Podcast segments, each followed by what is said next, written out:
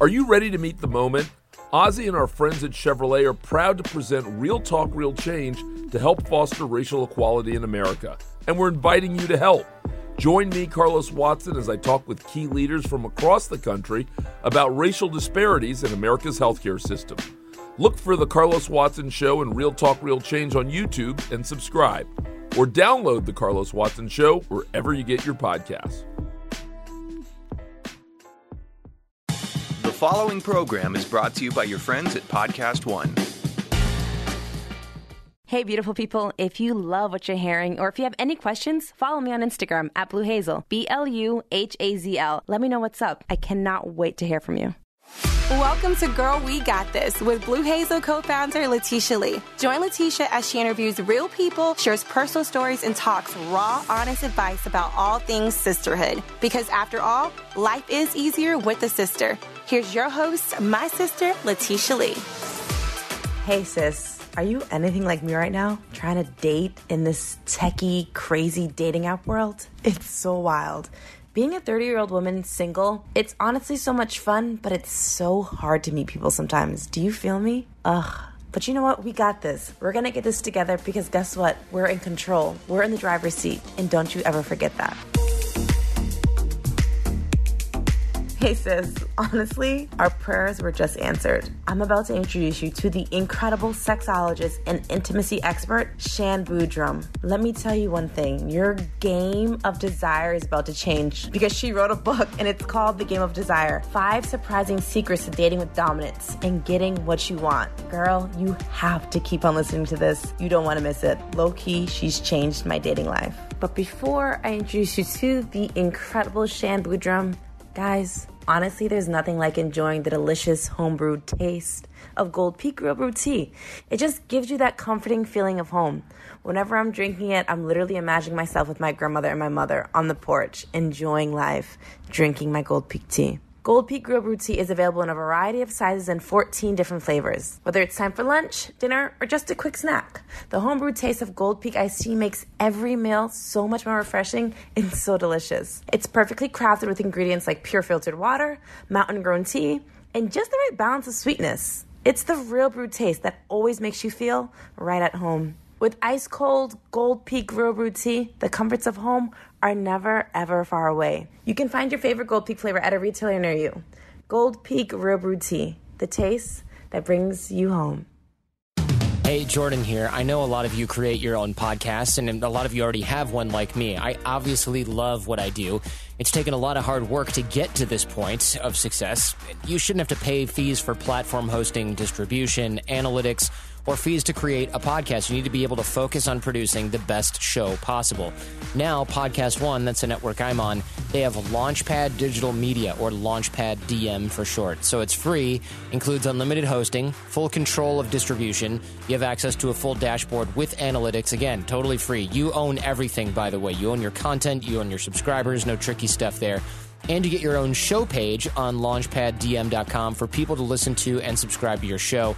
It's the only hosting platform brought to you by the leading network, Podcast One.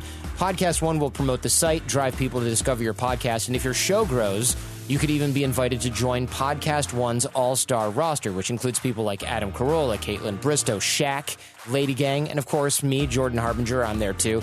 You also get access to their production and sales support. So, with all this completely free, don't use other hosting platforms. Why would you need to? Learn more or sign up now at launchpaddm.com. And don't forget to check out The Jordan Harbinger Show. Now back to Girl We Got This with Letitia Lee. What up, sis? I have a woman that like you know like you know those girls like you know but you don't know. I have this woman that like I know but I don't know due to Instagram. Shan Boodram is here, ladies. Welcome to Girl We Got This, baby girl. Yes, your nails are so gorgeous. What a stunning you. red. Thank you. I appreciate you. I don't remember what it's called though. I live for a good shade of red though. Bro, but don't you hate when I'm you not forget? one of those motherfuckers though who's like, what color nail polish? like I have no, I would never buy it. I just think it's nice. Yo, and I feel bad because I'm like, they want me to know like the fing under thing, you know, when they say like this is the the name, it's like Big Apple Red, Oh yeah, no one wants it. and that. it's always the craziest names. yeah, I mean, they have to. There's like a billion different nail polishes. I they know. gotta like keep it fresh. But I cannot remember that. Yeah, like if we're challenged to keep it fresh in the bedroom, nail polish creators are so challenged to come up with all these funky ass names for red. So fucking challenged. So shout out to you, nail polish yeah, namers. shout out to you for. I appreciate you for. Thank you. Yes. I always feel like red is like doing the most sometimes because I'm usually like neutral and nude and proper because of work. But lately I've been like F- that summer. I feel like red is not the most. Really? You know, neons are the most. Oh, yeah, you're right. Red is like the classic. You're right. It's the staple. You're right. Mm. Okay, see, this is why we're here right This is now. This is why we're here, okay? This is I'm why you are here. Our uh, you. girl, we got this because I'm validating your nail polish. Is why I was brought here. But Shan, you validate everything that everyone's thinking and you say it out loud. I'm not kidding. Ladies, let me just introduce you really quick, Shan, because she's not only a sexologist, like she's like an intimacy expert and an author. So congratulations Oh, on the book, The Game of. Desire. I am going to jump into that full throttle very shortly because I don't know. I don't there's so much I want to talk about. And I don't even know where to start with you. But honestly, I just remember following you on Instagram. I saw your pretty ass probably like two, three years ago. we look very similar. Very so similar. I mean, you're a low key distant cousin, hundred percent. Pretty ass very- this is curls, like a compliment for beautiful yourself. eyes. Yeah, Yes. pretty, like you just beautiful. And I started following you. I forget exactly what reason, what it was, but I was going through something and it was about toxicity in life. Oh, wow. In relationships. Was this recently? Because I just recently put out a toxic relationship Girl, video. I've been following it, trust me. so it could have been like a couple couple months ago. Yes. So welcome. Thank yeah. you. Yeah. So knowing that you were coming here today, I was like, I cannot wait for her to change my life. Mm-hmm. Oh God. Seriously. What what the expectations? Bro, Wow. it's not an expectation because you know what? I think us women, we do it unaware. Mm-hmm. You change people's life every damn day with your Instagram alone. Mm-hmm. Isn't that crazy? It is pretty crazy. Do you ever think about that? I don't. I think in the Instagram in specificity because Instagram feels like the most superficial sort of transactional platform. Uh-huh. And so when people approach me on that specifically, I'm like, I do these YouTube videos where I'm literally bawling my eyes out for 40 minutes. And so when someone's like, when I saw your post about your lunch yesterday, I felt so inspired. I'm like, oh wow, like we really. So that's when I'm just like, oh, I'm blown away by people who like look at the short transactional content and still get something from it. That's really cool. Your impact is so fucking powerful. I appreciate it. So I know everybody else appreciates You're it. speaking my love language right Bro, now. it's the truth. Oh, words of affirmation. I mean, on? oh, this is gonna get real, real quick. So, how the hell did you get here, Shan? Like, how did you become a sexologist? Period. What is a sexologist for the people listening? A sexologist is to sex, kind of like what a nutritionist is to food. It's Mm. the study of sex as it relates to psychology, biology, criminology, sociology. Um, my foray into sexology began in journalism. I started out uh, going to journalism school. And have, what was your schooling? I went to Eckerd. I went to communication and business management. and I minored in Spanish. Okay, so communications, kind of same thing. When Yeah. you get there, like, hey, day one, like, do what you know. Like, if you know sports, be a sports. That was my sh- That's what I wanted to be. Okay, that makes sense Yeah. for you, actually. Do you play sports too? Yeah, I played college basketball. Oh, you do. I was like you look very hooper. love in basketball. yeah, I All the assumptions are being very, you know, confirmed right now. This That is was really me. nice. Yeah. I knew I knew you in another life. Yes. uh, Wild. but you, you weren't really Monica. No, No, in spirit. not in real life, but Okay, in spirit. Yeah, because I used to watch that movie There's every a night to loose sleep. resemblance. Yeah, Yeah. that was me. Well, okay, wait a second. I'm thinking of a different movie. What? There's another basketball movie. No, it's with- Love and Basketball. You're right. But you mean Monica as in the main character. yeah, Monica and Q. There's another basketball movie that you look like the girl. Oh, really? Okay, let me get to it later. We'll Okay. back to that. Okay, let's Um, go back. so then um yeah so everybody was kind of finding their niche and i was like i think i know fing so that's what i should write about and that's what i did. I wrote a book called laid coming out of college. Um, and then i sort of became the sex educator for millennials. And then i went back to school at university of toronto. I became a sex education counselor there.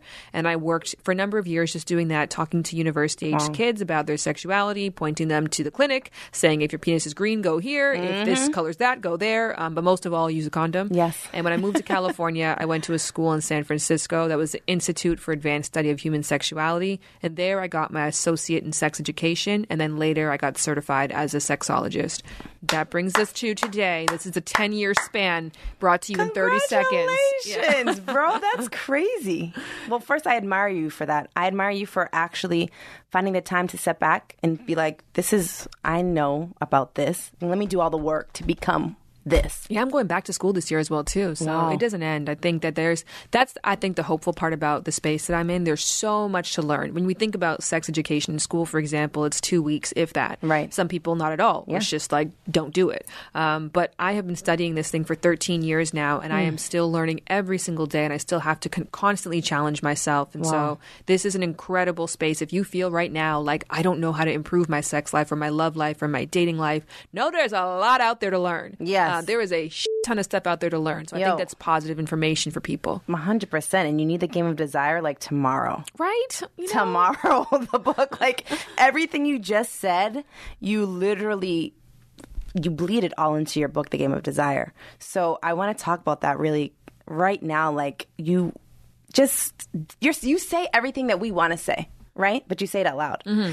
Can I go back one second? When you started being in this sexology world, did you ever feel like scared to be vulnerable in this space? Oh my god, absolutely. What What are your parents like? What are their nationalities? Uh, my mom is white. My dad's black and Puerto Rican. My parents are Caribbean. Ah, okay. So very private, um, very conservative, Yes. family, very judgmental. Yes. So absolutely, all the fears there in that capacity. It was never really me that I was worried about, Mm-hmm. though. It was always the perception that, ha- that how I would bleed onto people I loved and cared Right, about. right. I never, because to be honest with you, I don't think anything I say or do is that crazy. I think a great assignment for everyone to do is go to a food court Mm-hmm. or a public park and just sit there by yourself and eavesdrop. When you start listening Mm. to conversations, you'll realize there's a solid 10 stories going around. Like, motherfuckers are not that interesting. we are not as interesting and unique. Our problems are not as special. Yes. We're not these like uh, far out case studies that should be on ABC. We're all going through some kind of variation of the same thing. And so when I tell my story, I know I'm telling a bit of your story Right. and a bit of Steve's story. And so I don't worry about um, being judged because I know if you do judge, it's probably because one, you can't relate, which good for you in Right. some cases, or number two, like maybe someone close to you um, needed to, to hear this. Yeah. So I never worry about me. I worry about those around me. See, but that's super dope because there's so many people that would be scared because of the judgment and you know the perception, right? Perception is everything now, and especially in this Instagram bullshit world that we live in. Sometimes, um, I also feel like it takes a strong, bold woman with courage to do what you do. Oh, do what We do. I mean, Yeah. you do the exact same thing, right? Facts, but I'm not talking about you right now. Yeah. Well, uh, let's, The let's spotlight is the love. on you Let's right now, love. Shan, because I don't think I could talk about sex like you do. Mm-hmm. I, I actually don't. Well, I think if you listened the way that I did, you could. Yeah. Right? Like whatever it is, like I've just heard every possible thing. And one of the greatest things I did in school, for example, is we had this course. It's called Sexual Attitude Mm-hmm. Readjustment, and it's 40 hours of porn. And you just watch every variation of porn out there. So if someone approaches me on the street and says, Hey, I'm into, hey, I want to try, hey, this happened to me, I'm not going to be like, judgment. I'm like, oh, I've seen that before. I've heard of that before. I kind of have some kind of zeitgeist as to what that experience Yes. is like. So I've heard so much, and so whatever I say, I'm like, I think I'm so boring, actually, to be honest with you. I really do. Uh, in comparison Bro, to people's lives out there, I'm pretty vanilla. Really? Then what the f- am I? I she, she is. Yo, just, if you vanilla, just I'm ice. like, just ice. Yeah, I'm not even in. I'm a snow cone. That's kind of wild. That's really wild. But also, my about it. perception's off. I always say that. I always forget because Yeah. it's so normal to me. And because of the fact that I normalize it, the people who talk to me come up to me and just say really, really Mm-hmm. personal things. And so I forget sometimes that for the average person, this is taboo stuff. Right. For me, it's just like breakfast conversation. It is breakfast conversation, but as weirdly as taboo it is, it's taboo. But we do we f- every day. Is why we here. Right. You know what I mean? Literally, we're here because of Right. intercourse. Yes. Isn't that crazy when you think about it? Oh yeah, it's absolutely nuts. It's how I actually it was a sentence I used in the beginning 10 years ago to get myself comfortable in this space. Yeah. And whenever I felt judgment from my teachers or peers or anybody, I always reminded myself, you're only here because of fucking. So don't you dare look down on me for trying to educate people about it, for taking a stance of proactiveness. And my entry point into this space was I had a really rabid teen sex life um, because I went to a Catholic school. Mm-hmm. Yeah. And so all my sex education was little to none. My parents did a decent enough job, but mm, I just didn't have a lot. So what I had was porn. I had the coldest winter ever. I don't know if you read that book. I've heard of it. I haven't read it. Oh yet. God, it's don't. It's it's okay. It's, it's good as you know it's fiction, but if a part of you believes this could be true, Yeah. like she has sex and the first time that a penis enters her, she orgasms. What? Like just melts into orgasm, and you're like taking notes. That that's how it happens, you know.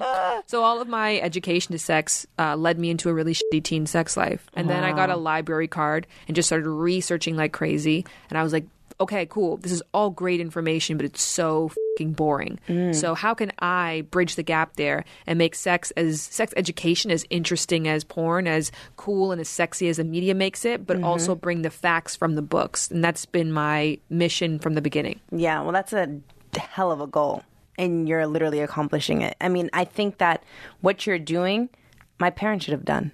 In a sense, right? My parents, uh, we didn't speak about sex really in the house. I remember the first time I told my mom I lost my virginity, I was so scared. Well, good for you for even doing that. Most people don't even disclose Yeah. that. So you had to have some kind of comfort level. yeah, I mean, I had Unless you were like, didn't "I'm tell my pregnant." dad. I definitely didn't tell my dad because Yeah. my dad was like, "You're not having sex till you're married," and I was like, "Yeah, dad, you're right." Yeah. out of here. but I did tell my mom, and I was so scared. You know, and I think of us, I think of like my nieces now, right? Like our youth, the the younger generation underneath us, they're exposed to something different. Yes. Mm-hmm. Right? They have someone like you to look up to. How do you how do you look at somebody like me, for instance, that might not have the education of sex, right? That needs to learn. Would you would you put it on the parents? Is it the parents' job to teach their children about sex? Like how do we navigate that as a young woman? Consistency is the greatest gift because with consistency, we can make a measured decision. So if parents have consistently been sh- at sex ed, the expectation has to change. Yeah. If the school system has consistently been negligent at giving us real, thorough information, it's our expectations that have to change. And so, no, I wouldn't say it's on the parents or on Yeah. school because they consistently never have been that person. That's so it's not as if it's like, well, last year, two generations ago, they've never been good. Yeah. Every single generation says the exact same thing. And so, Wow. peer education is so powerful. And luckily now we have the internet. And so peers aren't just whoever's in the schoolyard. Peer is Letitia. Peer Yeah. is Shan Boody. Like Yes. we are also peers for individuals. And so I, I believe in that way. Yeah. Um, I also believe the greatest thing that a parent can do is give a child discernment. You don't have to necessarily give them the information. Give them the ability to figure out what's real from fake. Give them at least a baseline tools to find good resources. And then if you don't feel comfortable being the actual lecturer, at least give them that. That's like the most powerful thing in our easy access culture you can give to the youth. That's so powerful. That's so powerful because we need more of that. I, I, I was, when you were coming in, I was like, damn, like, she's taught me so much. Like, why didn't I know this back in the day? I'm 31, bro. Yes. Like, I should already know all this, shit, but I don't. And I'm okay to say that. Like, I'm still learning, right? Mm-hmm. And I think some people are intimidated. If anything, if any person is intimidated, let that shit go. Right. yeah. Right? Like, sex is intimidating some for some people. Some people, it's like free, let's, f- it's easy. It doesn't come easy to everybody. I wouldn't say here's my actual stance on this because Tell me. we don't really need you to. We Yeah. got enough people. You know what I mean, it's not like it's Handmaid's True. Tale where we need you to be doing this. Yes. And so I think the pressure to be comfortable with sex Mm-hmm. is just as um, harmful in some ways as the pressure to neglect your sexuality. Yes. It's about really what's honoring what's important to you. Like I said, we don't need you to have sex. Yep. It's supposed to be a bonus area of your life. I mean, mind you, there's immeasurable amounts of benefits to orgasm, but not all or- sex includes orgasm. Mm-hmm. Right. So there's immeasurable amounts of health benefits to orgasm. So I wouldn't. I would encourage one to take part if they feel inclined. However, if you don't want to, it's like an area you don't interested in, you feel kind of closed up about it, makes you feel squeamish or uncomfortable. There's a sector of the population who feels the exact same way. You can align yourself with those who feel that and don't let anyone pressure you to come out of your prude box Yes. because prude is a form of sexual um, expression Yeah. and I, I accept that as a valid form. I appreciate that. Are you prudy? I actually need to hear Where that. are you on the spectrum? You know what? Honestly, Shan, I'm like prude, but then I can like not be prude as. F- it depends on the mood, and I think it depends on my partner. I'm moody. But is it about the way that person makes you feel or the way that you currently feel in those moments and then who happens to be around? I think it's both. I think it's both. It's depending on where I am in my state, because work is a big part of my life, right? So mm-hmm. if I have energy, if I'm up to it, if I'm feeling good, yes. And also my partner. If I'm super attracted to him and like we're on the same wave, if we're flowing, I want to be on him 24 7. But then there's, you know how that shit is with relationships. Like it's a up and down thing sometimes. Yes. And like, I don't know. I think there's something question. beautiful about accepting that. Yeah. Um, one of the my workbook, which is for free online, but one of the quizzes I have on there is turn on triggers. I think that's a massive help for a lot of people in understanding why it is that their libido gets high or low at Mm-hmm. Yes. different times, what they can do to get their partner's help. Because what also happens as well too is that like in the beginning, your biology is doing all the work for you. Right. It's giving you the dopamine, your neuroreceptors are firing off, like you're getting the adrenaline rush. Your body is just like On. cruise control. We got this. Yes. But then what, when that person starts to become not a novelty and now they're the norm, that all wears off. And now it's all on you. You have to create the fireworks and the butterflies. You have to create that feeling of let's go, I want to do this. Your body is like, yo, you, you're not getting pregnant by this person. Like, like Yeah, we're, we're watching. Netflix. Like we're chilling. Yes. So I think when that switch happens for people, you have to start manually making desire a part of your routine. Right. And manually finding ways to arouse your partners, not just to give in. That's when a lot of people give up. Yes. Um, but you just you shouldn't. I mean, obviously, again, the the benefits of bonding as well as your own individual health are just. We could go on a whole podcast about that. So if you feel inclined to do the work, know that it, you're meant to do the work. 100% and take the course on Shan's website. Right? Yes. It's that. necessary. So from there, speaking of desire, let's talk about the game of desire. This book. We've been teasing. We've been Girl. going around it. We've been orbiting. It's Oh, cool. Tell like me it. about it because I love how you're. The Game of Desire is an intriguing book. It's literally five surprising secrets to dating with dominance and getting what you want. Mm-hmm. You're pretty much putting us in charge, us women. Yes, uh, it's Yes. totally about women getting into the driver's seat of their dating life. Um, one of my favorite books is called The Social Animal, and it identifies that two out of three of things that make up the average recipe for happiness, so two thirds of that recipe, has to do with the kind and the quality of relationships that we form. Mm. And yet, we don't spend any time learning about how to make healthy, intimate connections. And yet, for a lot of women, they're just waiting for those things to happen to them. Like, if someone told me this is a really important part of your life, I wouldn't be like, well, I'll just wait for someone else to take care of it. I'm like, no, if this is never. going to matter to me, I want to be the one calling the shots. And so, there's different ways in the book that to do that. And so, in essence, it was like, I have I'm the beneficiary of 10 years of listening to incredible people, of being stopped on the street, of mm-hmm. going to courses and seminars, of awesome experts who have taught me how to seduce, how to connect, how to network, how to go for what I want, how to be desirable. And I just wanted to put that into a program and see if I could teach six other women to also have the same result that it provided my life because it changed everything. I love that you did that. I love that you did. You did this experiment, right? Yes. With six women, and it worked. Yes. Can we? T- can you I talk? mean, how did that? I mean, for one, uh, we had a we had a not work. Um, Yeah. So you know, it's eighty It's not gonna work. I mean, look, we had a not work. in It there. is what it is, right? But at the end of the day, how was that for you? How was that seeing your practice in human form?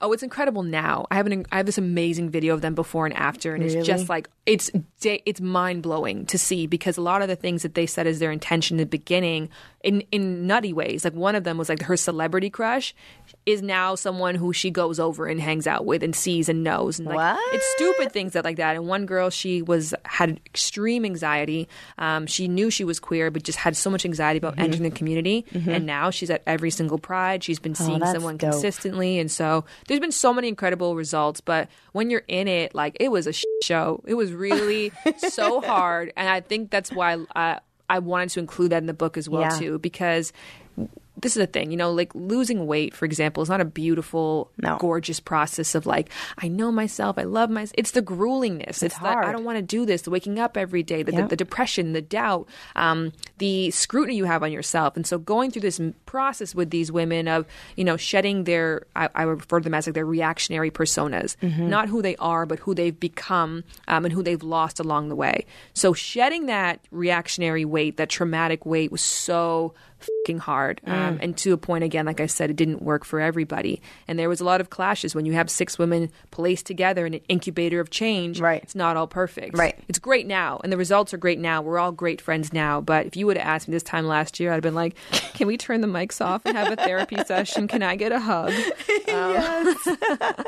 But look, it's all a part of the journey. It's all a part of the journey. It It, really is, and you can't not include that. you can't. That's the best part. That's the best part. Yeah, because like you learn so much from that, right? but we don't want to hear that. I mean, Hell most no. people want to hear that, like, You don't want to hear the good. Before I was bad, but now I'm great and life is perfect. Um, but there's just so much in between that that is necessary to share. Yeah. So the book is sort of half the story, but also it's a lot of hard tips. I brought in some of my favorite experts from Mm-hmm. psychologists to a martial artist to teach them how to protect themselves. Yes, I in saw the that, Me Too self-defense. era. I love this. Crucial, yeah. it's so. I think that's so powerful. I'm actually going to box start. I mean, I box, but I'm about to go like spar, like box box in real life. And I think it was because of that. You don't. You look. You look like a fighter. I am well. I'm a lover, but I'm a fighter Okay. what was your like post basketball? Um, I was a boy, bro, growing up. did you deviate to? All I did was play sports. Yeah. I was soccer, softball, all with the boys. I was a boy. until college. I was like, oh, I have all this curly hair. Boys f- with that. Yeah. Oh, sh- You're like, you know, like that's when my life changed Mm. in college. But like growing up, I was like a tomboy, Yes. super boy. And all I now- did was play sports. Do you still play and like do stuff now? Girl, I have a basketball in my trunk. Oh no, hundred percent. So I, I, when you said I'm going to start boxing, I'm like, you definitely look like you kick, kick my ass right now. Like, no, I I'm have only no loving you. questions. I'm only loving you though because what you do is so powerful, and how you do it, I think, is so special. You literally live this life openly. Um, if people follow your journey, they know about you and your husband. Yes, that you uh, guys were just pretty much good segue into the open conversation. Yeah. I see you. Yeah, I mean, great. let's be honest, right? So you guys are friends with benefits. Now you are married. By the way, y'all, those pictures are beautiful of you too. Oh, thank you. Yeah. The other day, somebody I was look, I was showing my girlfriend. I was they're like they're too pretty together. I was like, bro, I know they're beautiful, but I was like, their story, the the deepness of it, like the depth, like that's where the real beauty lies. Mm. So I want to talk about that, you know, because. You talk about like this game that you ran on Jared the first six months, uh, right? Like talk talk about this. How did this friendship turn into this beautiful marriage? Because I feel like this is all a part of the game of desire. Mm-hmm. Your story. It's your truth.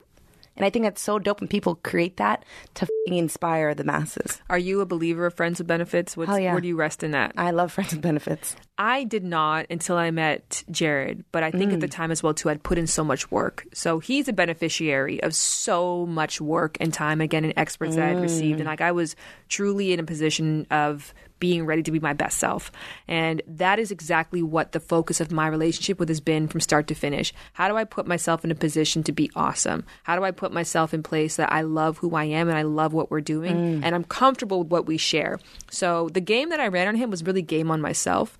It was like, okay, I just came out of a long term relationship mm-hmm. that was not so great. He also just came out of a relationship. I r- had been monogamous for five years. And you know, when you're not in a great relationship, the sex is a reflection of that. Girl, preach. I fing know. Yeah. So I was definitely like, I need to f- somebody who's going to be fantastic. Yes. So I was literally auditioning dudes for like a month. Like I'd bring them over, I'd make out, be like, oh, I don't really feel Yeah. it.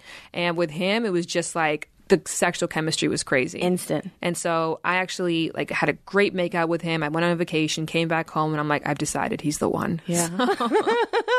we engaged in this buddy relationship, but like we were both both very clear about the expectations Right. of it. And so because of that, I just like made sure that psychologically I could handle it. One of the tips I give is like immediately changing the person's ringtone Mm. so you don't get that slot machine. That every time my phone rings, it may be you, it may not. Like nothing Oh. makes uh, addiction stronger than an inconsistent reward. So I had to create consistency in our relationship. Uh, another way I created consistency is I never reached out to him first. I always waited for him to reach out to me, and then I would respond. And so, because if I again, I don't want to put myself in that Mm. Right. gambling position because Right. your brain is addicted to love. Hundred percent. And if you understand your risk and reward system, if you're playing with the buddy role, like you're playing with fire, your brain is going to you're you're born to bond. Mm-hmm. So I'm naturally, even if I don't want to like this motherfucker, my biology is going to be like, let's march, like let's march to the end of the earth with him. Like he's our penguin. He's the one. He's my penguin, and like it's not my penguin. It's just we're just having sex, body. It's not Yeah. my penguin. Relax. You had to keep telling yourself that. Yeah. Um, no sleepovers, and like didn't meet friends and family. We were still really good to each other within the parameters that we chose. And I explain this a lot, like. If I'm going to Subway sandwiches, I'm expecting a sandwich. I'm ready to pay for a sandwich. And when I get a sandwich, I'm happy with that sandwich. Yes. If I go to Subway sandwiches and I want lobster, I'm going to be disappointed. But whose fault is mm. that? It says Subway sandwiches on the door, right? So, Whoa. Oh, good. I'm happy. I like that. Good, I'm thinking about this analogy. Like, So that he was making sandwiches, and I, I just managed expectations accordingly, and I didn't overinvest in him. I Uh-huh. never paid more than what I would be comfortable paying for a sandwich, and it wasn't until he started to expand the menu that I was like, okay, now we can advance the relationships. Ooh, I can look this Subway shit. I need to start thinking like I should shit. not make. You know what? This this podcast is not sponsored by Subway sandwiches, so let's just generify that. Yo, it's really not, but I'm Yeah. just saying. I'm like literally thinking about this, like, wow.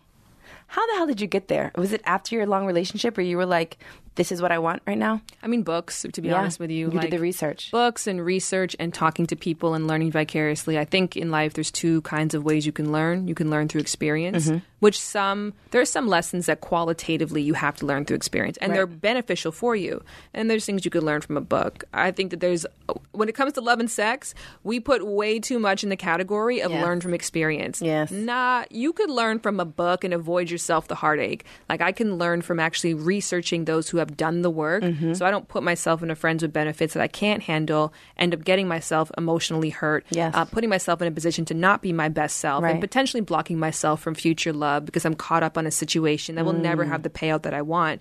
So that was just a, a testament, I think, to like all the other smarter people uh, that I spent time reading about before. That's that's incredible, and I'm sure Jared is very thankful for that. Oh no, yeah, he is so like so thankful. He really is. I think we had a great. It's funny. Um, it's just my relationship is my greatest accomplishment. Wow. I mean, it's a reflection of the work that just that gave I've me done. the chills, bro. Right. I mean, I think you. My relationship that. is my greatest accomplishment. Yeah. Yo, I want to say that one day. I mean, I've, I have worked my ass off. Yeah. Like you're. If you ask them their greatest accomplishment, like, it's probably the thing they spent the most time on. Right. Um, and that's what I hope to do with the book is like uh, save you guys maybe from doing as much work Mm-hmm. and finding it all in one concrete place. I mean, you need to get on it because I got to get on it now. Yeah. Like tomorrow. Yeah, Because all that I'm thinking about, like, damn, that whole subway analogy, I was like, you're Would you have a Subway wrong, bro. sandwiches in your life? I mean, I got a lot of sandwiches, but like, I'm not trying to like. Get, I'm not trying to like buy them right now. Yeah, you know I what I feel that, mean. yeah. Like, they're You just want a free there. sandwich? I mean, no, You're not even interested. no, I'm not. Like, I'm in me. I'm in like the me phase right now, Mm-hmm. right? So like, I'm really like cultivating me. But then like, I feel like when you're at your best self and like you're like, oh, me, me, me, me. That's when like all these dudes start like slowly coming around, and you're just like, hold on, I don't know if I'm ready for that yet. Let me let me fall back. Mm-hmm. That's what I'm in the fallback phase right now because it's like I need some dick Yes. but I also don't want it right now because I know it'll distract the out of me, and I'm really on my shit. Right, so you talk about this too in the Well, book. you got to find the right one. That's all. Yes. The right dick. That's just not going to be distracting. Exactly. They exist. I mean, all things exist out there. Every variation of relationship is is possible and exists. But Right. it's also a matter of managing your time. Right. Because maybe the audition phase for you was just not a priority. Right. And you talk about this in the book, and I think you also, you know, focus on the reality of dating apps. Mm-hmm. Um, how love and attraction should be fluid, Mm-hmm. right? So I think that's what I'm seeking right now. I'm on dating apps. I'm on Raya, girl. It's so is unauthentic. for people who are popping. See, I didn't know that. You didn't know that. It's my first dating app. You had to audition to get on Raya. I didn't know that. Well, how'd you get on? Well, because I sent them whatever I did, but I found out after because my girls are like, I'm on a waiting list. I said, What do you mean you're on a waiting list? Oh yeah, I didn't know that. mm-hmm. Raya's a big deal. Good for you. Oh, wow, thanks. Let me pat myself on the back. What up, Raya? Pat your pussy. You Let me hold my pussy real tight right now. That's power. Yo, but I didn't know. So I'm on this app now. I started last month. First time ever because I was in a long ass relationship for five years. Crazy. Different world. So now I'm like, I hit X and check on dudes. This is weird.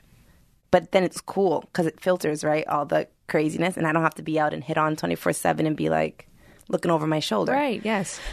you teach people how to literally optimize mm-hmm. their dating app, which I think is so dope. You actually made me look at my dating app and see what pictures I had, like my bio and stuff, because I don't even have any of that. I don't tell them what I do. It's literally just like, oh, pretty pictures. Here I am. And then where I'm from. That's it. And my mm-hmm. Instagram. No, I, I think I, I got two experts on that. So it was a CMO of OKCupid is in the book, and then also the head marketer from the league, which is Yes. another kind of form of Raya. And so they gave their like, look, this is a behind the scenes tips. Like this is what you need to do. This is the difference between someone who excels and somebody who deletes the app. Wow. And so that was really crucial information that I don't think the average person gets access to. Yes. And they really broke it down to a science because at the end of the day, it's the matrix. Literally. It's really just coding and numbers. And so Call the Twilight Zone, bro. yeah, you want to make your dating app work for you, not the other way around. Right. And there's a way to do that because these things are created in a gamification way. Yeah. Uh, there is a way to play the game to win. And what winning is, is up to you. You determine what the prize is. But the one promise I say to people is like, if you put the work in, I'm not saying you're going to meet the one. There's something that, that just cannot be taught in a book. There's like that it factor. There's no way you can vet for that. There's no way, like, I, I refer to it as the difference between stir fry, stir fry and ramen. So through dating apps, you're making sure you have stir fry. Okay, checklist. Like, are they securely attached? Do they, are they financially stable? Yes. Um, do they have a good relationship with their parents? Whatever your top, your frozen five things are. I'm making sure that all the ingredients are there. But when I get there, I'm going to find out if there's broth or not because there might not be. It might be like, oh, sh- we have all the ingredients, but we don't got no sauce. It's and dry. so it's dry. Yeah. Mm. But it will still be a good time. At the end of the day, you're still going to sit across from an interesting person who's got similar values as Right. you, um, who you can learn from, who have a great conversation, especially if you understand how to seduce, how to have a conversation, Mm-hmm. Right. how to hold someone's attention. So I think if you put the work in, I can't promise you a dream mate, but I can promise you you'll never have a bad date again. Which is dope. Which was my story. I loved online dating. Like, Really? oh my god, in my videos, ninety percent of the time that I have dudes in there, they're cast from online dating. Shut up. For me being like, oh, remember that one dude? Like, dudes have made paintings for me that I bought off them. Like, Wow. yeah, I've I've really made incredible. One of my the dudes I met through Tinder styled my photo, my engagement photos with Jared. Shut up. I met awesome That's people. beautiful. Yeah. That is so cool, man. Because I'm over, I'm over here like, oh, is should I keep hitting X? You should probably hit check sometimes. You know what I mean? so this is what for the people like me and for the people that aren't like me that still need help on how to have these awesome ass transactions. Because right, I feel like every date is a transaction of energy and mm-hmm. time. If you want to optimize it, you got to get the game of desire because you help everybody. And I think we live in the data, the dating age where it's like the dating app is what runs everything now. You It could it meet is. people in person. I have You a could. friend of mine, you know Shameless Maya? Yes. So she is incredible at meeting people in person. I've just Mm. seen her every time we go out. She's just really, really good at it. And so for people like that, if you know you have that skill where Mm-hmm. you can initiate a conversation, you don't have to do the dating app route. Yes. Um, but you got to be prepared for that. Right. Whenever people complain to me too, like, "Oh, dating apps is so hard," like you just said, I X so many people. Yeah. How many times you go to a mall and X every person you walk by? You X babies. You're like, no, no, no. Like the majority of life, we don't meet somebody or see someone that sparks our interest. Yeah. So don't expect to get in a dating app and start hitting like lucky sevens three in a row. It's kind of a similar um, sorting process. Of course, it's just more intentional. Totally. Now, with that being said, you know, you have these rules of love and attraction. Mm-hmm. It has to be fluid for something to work, right? So, what would you tell like a woman right now that's feeling love that m- maybe not attraction or attraction and not the love? Mm-hmm. What would you tell that woman? Because I, you know, I was thinking about this when I was reading, and I was like, you know, I don't know if I've ever felt the two together. I mean, I have at one point in my life, and it was a long term relationship, um, loved and attracted, and it was fluid. Break that down to me. What? How do you separate those two things? I don't know. For me, love is like uh, I'm really just in love with this human being for who he is, what he is, what he stands for, his values. We share all of these things, but then I cannot be attracted to them. Mm-hmm. You know, I don't know. Does that make sense? Yes, like missing the, the sauce. Yeah, they're missing the sauce. So, like, what would you say to that person? How do you how do you find both? I'll say lucky you. Yeah. You know what I mean? Like majority of us have the attraction and we lose the love for ourselves because we're so in lust with somebody. Been there, done that. So if you're in a situation with somebody that you're like, they're good to me, I learned more about myself, I learned more about what I like, what I want in this world, but there's just something kind of missing. Feel grateful for that, but also be like, this is probably run its course. Yeah. Um, don't ever feel like 80% of your capacity to love is better than 100% of someone else's. Mm-hmm. Some people stay in a pity relationship because they're like, well, they like me a lot. Yep. It's like, well, you don't, you can't ever love them to the fullest breadth of what love could be and experience. And so, like, I, I say the craziest things to my partner. I literally look at him, I'm like, you're God to me. Like, I just, re- I love you so much. And like, I just think it's, everyone deserves to feel that kind of love. And so we often like hype ourselves up to think that, well, if someone's nice to us, like I'll stay with them just because. Right. It's like, no, let that person go so they can find that person Yeah. who looks at them like, oh, your church.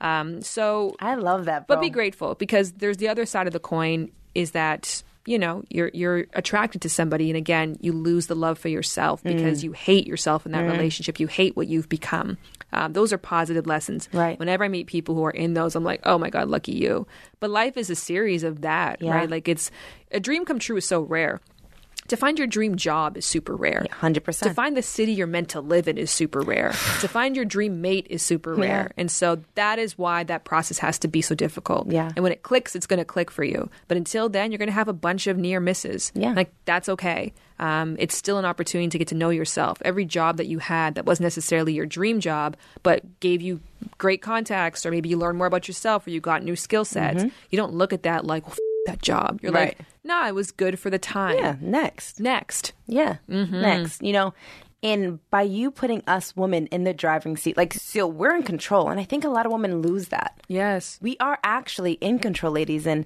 you know, the book, The Game of Desire, literally preaches that. Letitia, are you on the payroll for me? Bruh, Like- no, but I love this because it's real. Because you keep saying the full title. It's just so No, affirming to me. but look, it is. It's true. It's. I feel like I'm at this point of my life where I'm like, damn, actually, yo, you are in the driver's seat. Like, Yes. stop acting like you're not. And we as women like to fall back and act like they are always in the lead. They're always in control. But you know, you preach this. We are actually in control, and you mm-hmm. teach this, which is so dope. How can women, the woman that doesn't feel in control, how do you get your control? Uh, you got to start by like knowing who you are. Yes. Mm-hmm. You got to know what you're working with, right? You can't control yourself if you don't know yourself. Right. So that's figuring out again. Yeah. Like the workbook is my like very basic bitch way of Yeah. helping somebody have Yeah. self insight. I mean, honestly, you have quizzes. Yes. You have all of these great aspects and tools in this book that get you here. Because if we can sit down and have a conversation and you're like, look, I'm gonna be honest, I'm anxious, preoccupied. My turn on trigger is, my love language is, Yes. Mm-hmm. my orgasm recipe is, here's my commitment style. And I can really put it into language exactly who I am and how I work best. My big five personality model, here's where I excel, here's where I don't. I'm an INFP, et cetera, et cetera. Then it's like, okay, I know what I'm working with. Right. And once I do that, now I got to start ask myself the question: What hasn't been working with what I'm working with? Right? Because when you're in the driver's seat and you're owning your car, if you've been ignoring that like carburetor, that's probably the wrong word. What's the car word? I don't know. when you've been ignoring the muffler, I don't know why. muffler's Let's- easier. Let's, go back to the subway analogy. back out of this one. Uh, when you've been ignoring that problem Yeah. because you're like, well, you're just sort of in the passenger seat of life. But when you're in the driver's seat, you've got to really pay attention Mm-hmm. because you are responsible and you're owning that responsibility. So in my book, it's five phases, and phase one is know, know yourself inside and out. Two, start changing the shit that you know is not working. Yes. and start making those adjustments because the worst dating advice I think you can give to a struggling dater is just be yourself. Mm. I think it's like, huh? Like imagine imagine that you're doing trash at basketball and someone's like, I just love basketball so much, but I haven't made the team. Would you dare say, just keep being yourself? Hell no. You'd be like, Get in the gym, bro. What do you mean? Go practice. Yes, go watch some games, right? Find a coach. Go Yes. go train with somebody. Yes, get Like, up early. Like, do the work. Do mm. the work. do the work. Period. But the advice we give to frustrated daters is like, well, just be yourself Yeah. on dates. Somebody will come around. Right, just keep doing the same thing, and it's like nah. So you got to do the change part is a really difficult Mm-hmm. one. Uh, that's where I lost somebody in the in the group at that phase. And then phase three is learn, where it's like, okay, cool. Now start to enlist the help of other experts. Yes. that's books, that's podcasts, there's movies, there's you, there's me, there's like E- Esther Perel, there's tons of different I love materials. God. I love her too. She's so great. I gathered a bunch of experts in the book, for example, to get you started. But I spoke to like a CMO of like for a marketing company just about like how do you present yourself? Yeah. Like, there's a lot of different ways you can learn about attraction, desire, seduction, and putting yourself in your best position to be seen by the right candidates for you.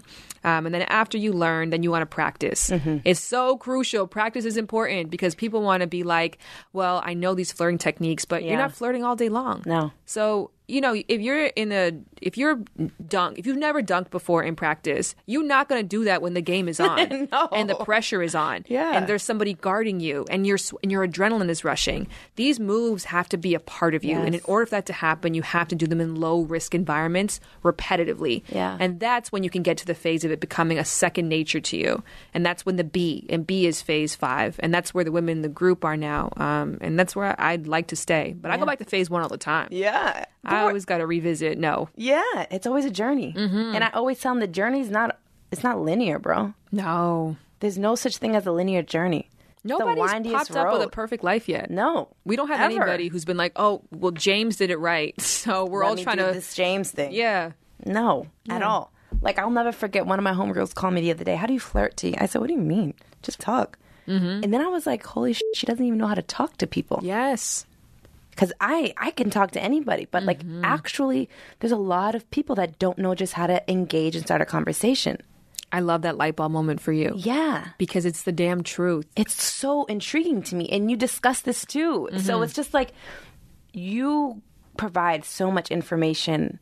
You know, and I always say like a relationship is great. I love relationships, great relationships. You know, love is beautiful.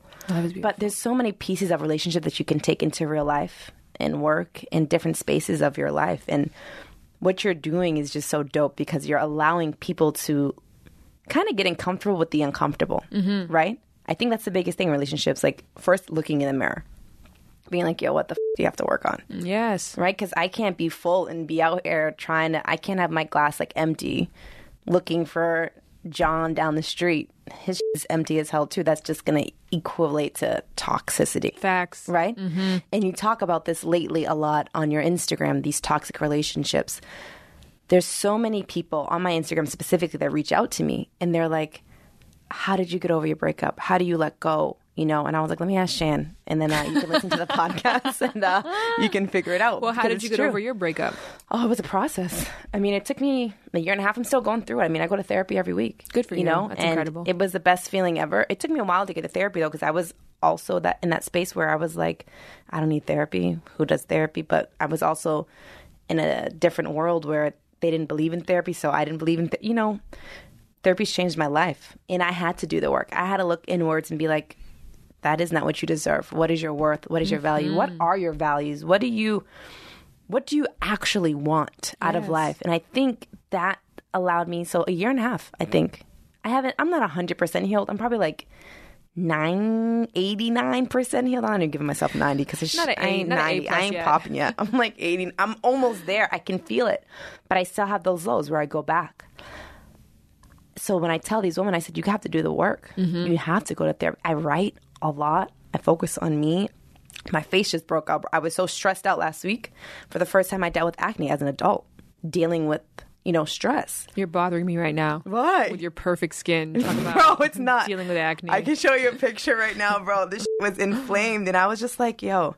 This is crazy. Everything that we're dealing with, especially relationships, whether it's with a man or a woman or a friendship, if it's toxic, you have to let it go. But people have such hard time letting it go. Mm-hmm.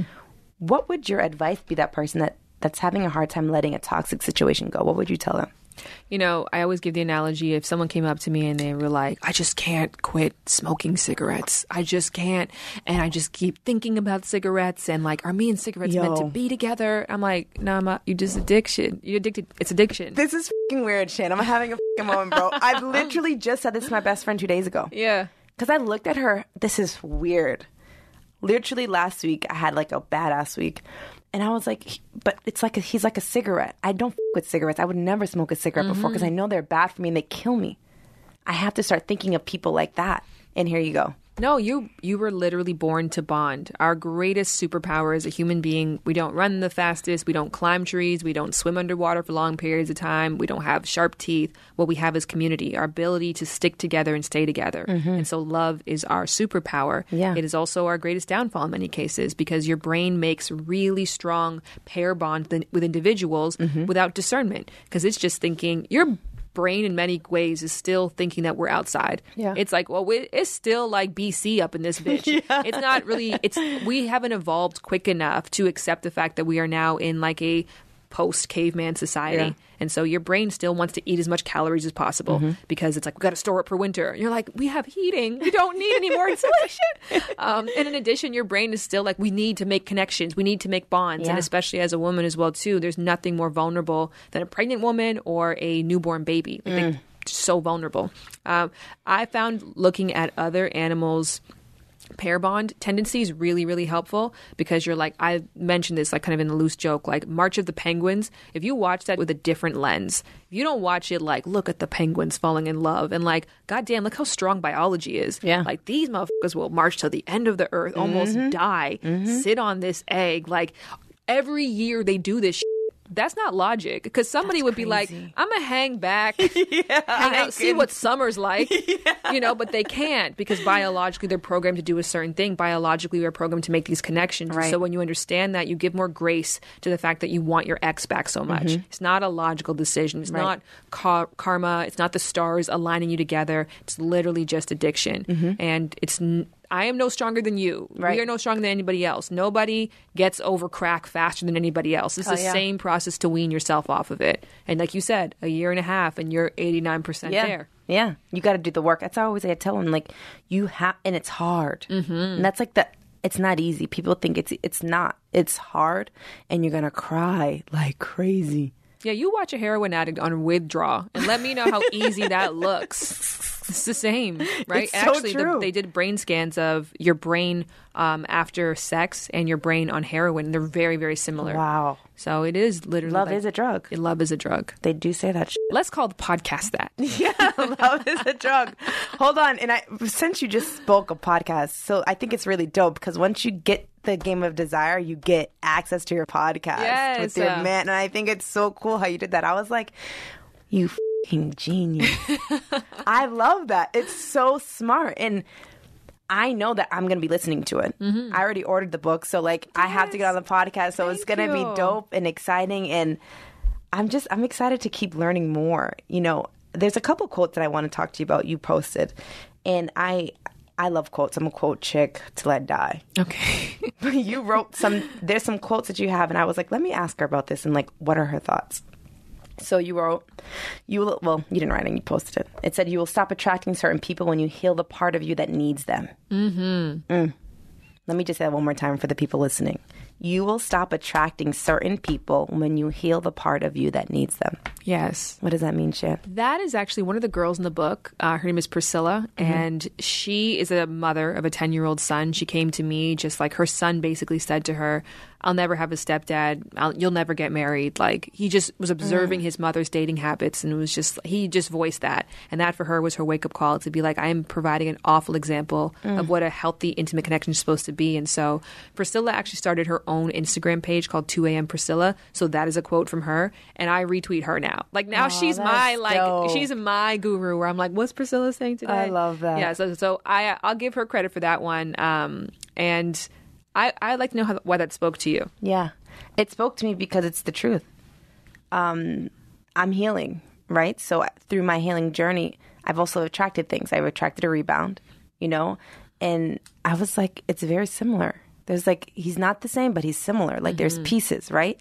And I find myself finding a, like, I feel like I don't have a type. Like if you, oh, my girlfriend's like, she doesn't have a type. Like they're big, short, long, fat, tall. Like they're different. And I'm not, I'm not, I don't like pretty. Like I like rough and tough. And they're like, yeah, her type is wild. If you ask my friends. But the more I'm on this dating app, I'm like, bitch, you have a type. 100%. Like, and I'm like, okay, but now I'm trying to like think of the type because I don't want to go back to my old type, if that makes mm-hmm. sense. So through healing, I'm learning what I do and don't want, what I accept and won't accept. My values are the strongest values, and nobody will ever take them away from me ever again in life. So that spoke to me because I'm healing right now, and I need to attract where I'm at in my life. I love that. Yeah.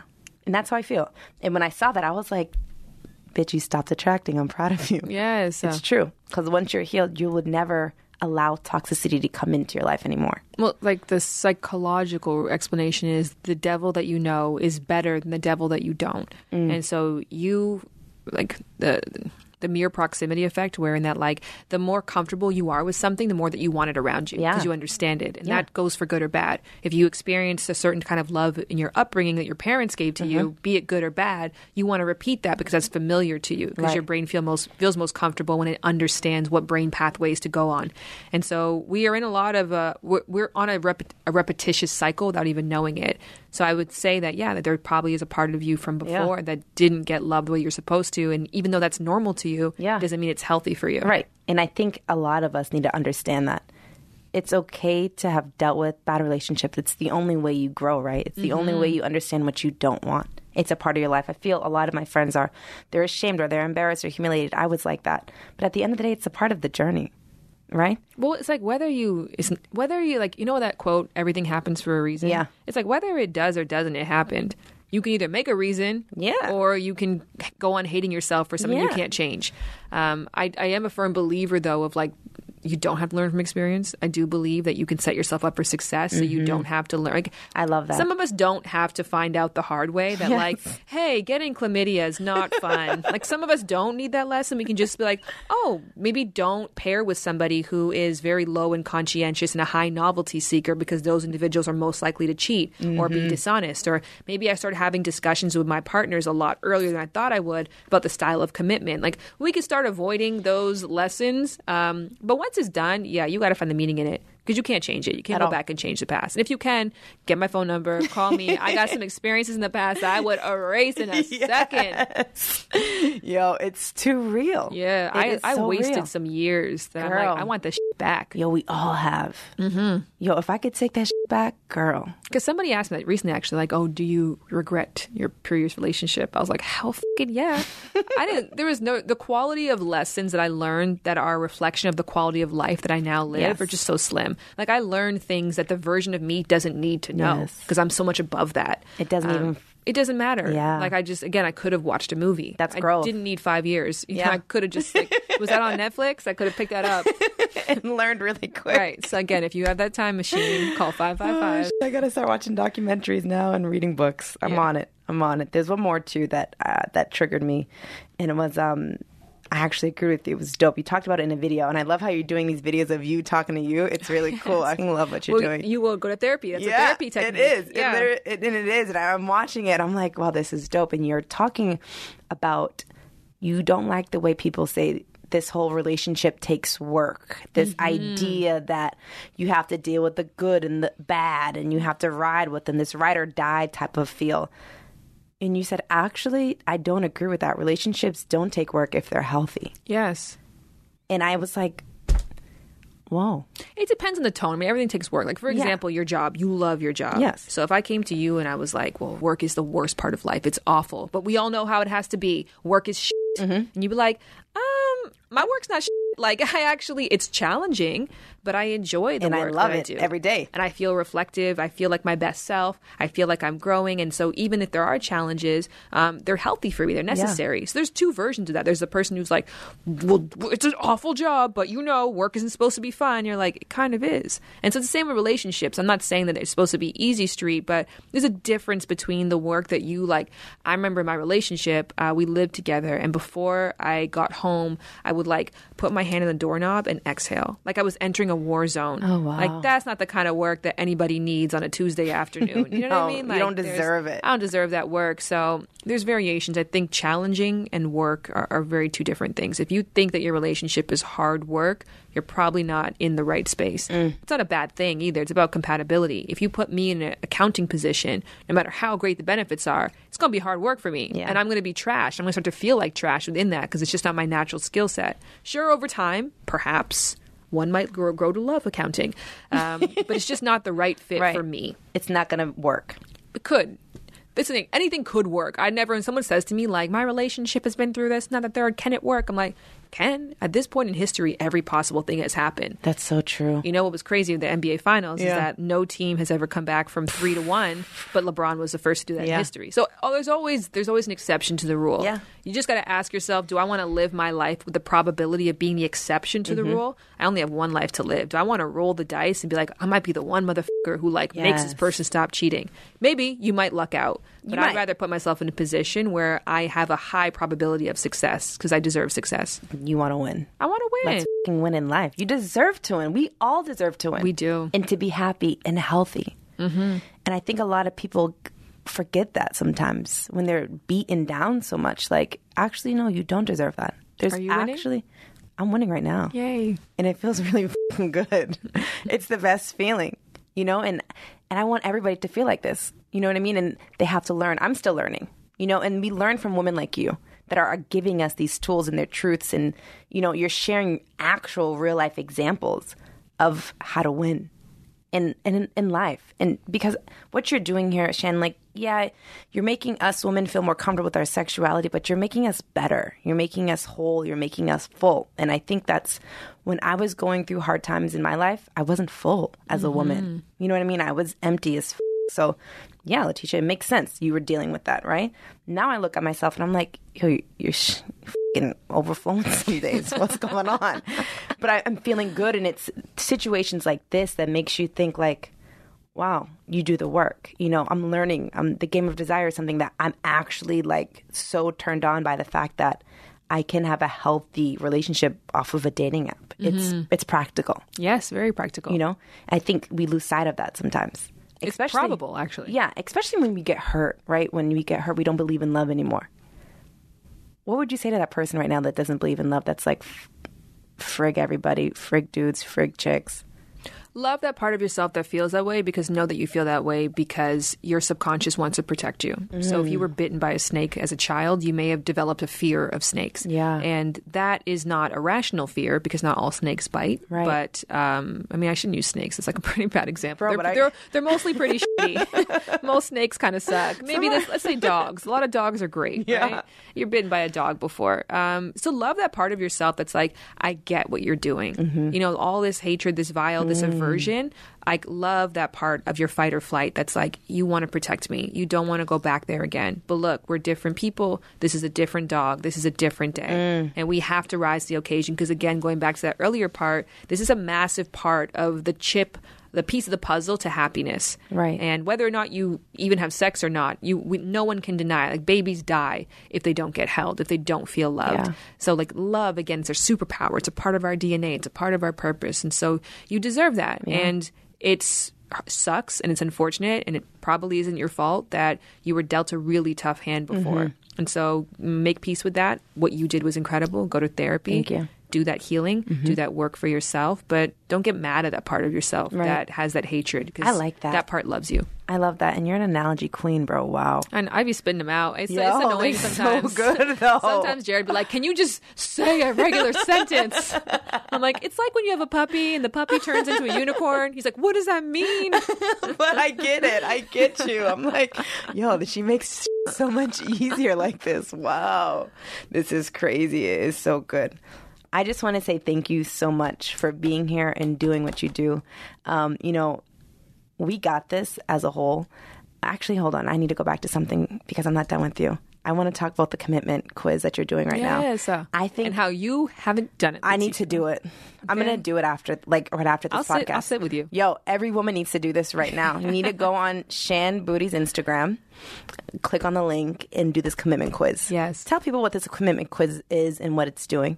It's essentially uh, it's you helping people to define what their ideal current relationship structure is, Mm. and I like to do that before you enter into a relationship because it's not personal. Because if you and me started dating and I'm like, yeah, I'm kind of more into like serial non-monogamy, then you're like, oh, it's because of me, and now your ego gets in the way. Yes. So it's about people being authentic with like, what kind of commitment can I handle? What's going to make me feel most loved and understood at this present time? And there's nine different results you can get, and so it's Whoa. it was really fascinating. I actually did a video yesterday where I had two people who did my full workbook go on a date and they were talking about their results together. And one of them was like um, tradition. No, they were modern monogamy. And modern monogamy is different than traditional monogamy because traditional monogamy is one person for life. They want to make it work no matter what. And modern monogamy is one person at a time. If it ain't working, I'm dipping. Like Bye. there's just yeah, that's okay with me. Like I don't have this like ride or die mentality. Yes. Like I'll I'll just ride alone. Like Yeah. if that's not going to work, it's okay for me. Ma- most people are modern monogamists, the vast majority of people. But the dude that she was on the date with, he was in open relationships.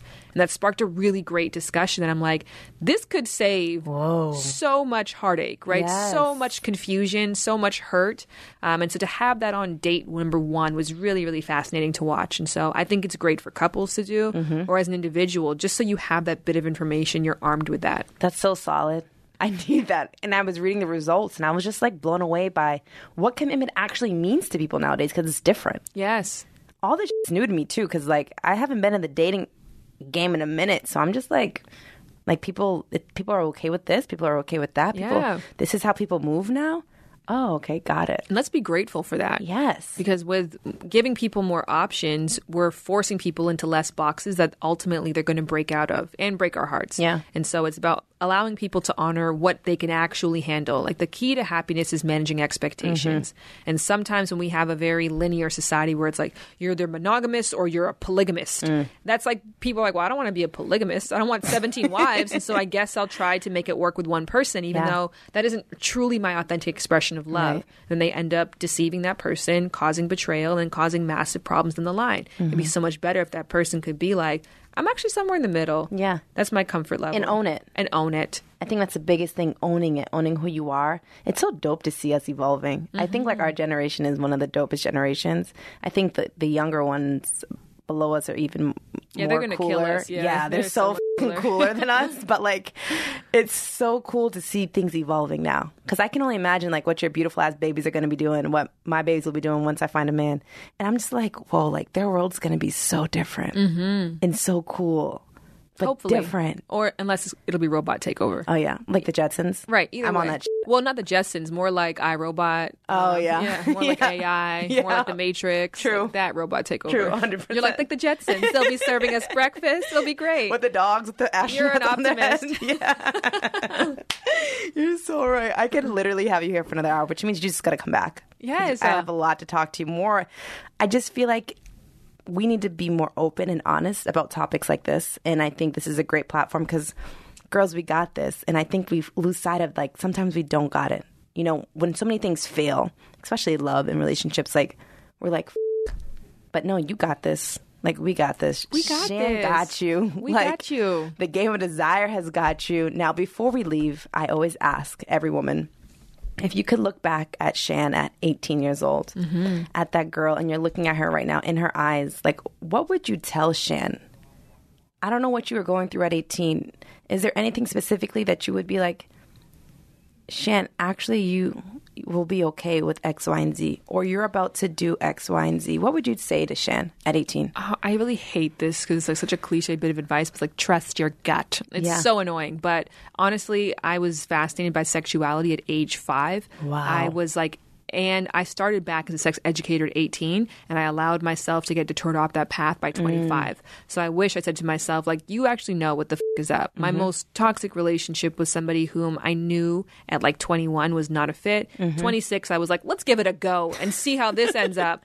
So I just, I would say to myself, like, hey, like, you, people can have opinions and perspectives, but no one has to live your life other than you. Mm. And you're doing a pretty good job. And at 18, I actually was doing a pretty good job. I That's started solid. fing up around 25. That's when I'm like, oh, I, I'd have words for her. She would get shook by me. Would she? Yeah, I would lock her in a closet for a bit. But my 18 year old self, I'd be kind to. Yeah. She was dope. You know what's so crazy? Our, our intuition is so strong. Mm-hmm. Like the woman's intuition is probably one of the realest things I love that. ever. You know, so follow your gut. Shan, that is so amazing. I mean, I don't want to go out on that quote, but like, I guess I have But to. it's true because we don't. Because we're so worried about what other people are thinking, what people are saying, what they're gonna, and it veers us off of our path. Bro, no, that's your path. Since you were 18, think about that. Mm-hmm. Well, like, hey, let me remix it. Yeah. On the vibrator necklace that I partnered with them on, I had it inscribed, I own it, they love it. And that means Mm. like taking ownership over your own stuff uh, first, just expecting people to love it who love you. Yeah. Because Mm-hmm. if you're in your flow, if you're in your bag, the people who truly are meant to be around you will love it. Yes. I think oftentimes we wait for them to love it before we own it. And Yes. that was me giving myself permission, like, nah, you own it first, and whoever's meant to love it will. And just move in that operation. and you're doing it, and it's so dope. I'm so excited to see what you're doing next. I'll see you in Malibu. We'll be in Malibu. uh, Doing some dope shit. So exciting. Yeah. It's like two weeks from now. two weeks. Yeah, with Krista and actually Krista and Linz was on here. They they were my first podcast ever. Actually, That makes sense. You're yeah. homies. they're fing incredible too. Like it's going to be such a powerful thing in Malibu that all of us get to experience. I just want to say thank you. No, thank you. I appreciate your time. I'm excited to see how successful the of Desire is going to be. Me too. Yo, it's I'm excited but scared. Don't be scared. Do you know that like it's in, I'm in that sweet spot now of bliss, like ignorance is bliss. Like it could be everything but nothing. Mm-hmm. Oh, yeah. It's like the day before Christmas. You don't know if you're gonna get that gift, and then the morning happens, and you're like, "Oh, my parents are cheap again. I didn't get that gift." So you know, you Yeah. disappointment. But that night before, you're like, anything could happen. So I'm I'm enjoying my Christmas, my prolonged Christmas Eve. But can I tell you something? I think okay, this is how I feel, and I and I and I can say this because I I feel like I get a, f- a real vibe of you. you're doing what you love. Mm-hmm. And I can feel it. Everybody's listening can hear it. And like your viewers, your whatever you want to call them, your followers feel it. They know that. They know that you're a game changer and you're a life changer. So at the end of the day, you're you're already a gift. So you already have these gifts. You go ahead and therapeutize No, but me. it's true. It's Heal true. me. There's nothing to be scared about. Like I come into this podcast, I don't know how it's doing. You know what? And I never asked. I had to ask last week due to um we're making media kits, right? So I needed numbers and shit. But I never asked because I fucking love what I do. I Every day I get to talk to dope ass women and inspire people. I know I'm doing what I my purpose. I know you're living in your purpose. You're already a gift to everybody. Santa Claus. that was our first time touching, and it was so wonderful. yeah, no, it's true. Don't be scared. Don't You're be changing scared. lives. That should be the final quote. Don't be scared. Don't be scared. The game of desire, it's real, guys. Follow Shanna Shamboody. Get your life changed. Yo, you're coming back because there's so much. We got to talk about sex and pleasure and everything else. But My favorite topic. till next time. Till next time. Thanks, girl. Hey sis, thanks for listening to Girl We Got This with Letitia Lee. Get new episodes every Tuesday on Podcast One and Apple Podcasts. Remember to rate, review, subscribe, and spread the word to your tribe.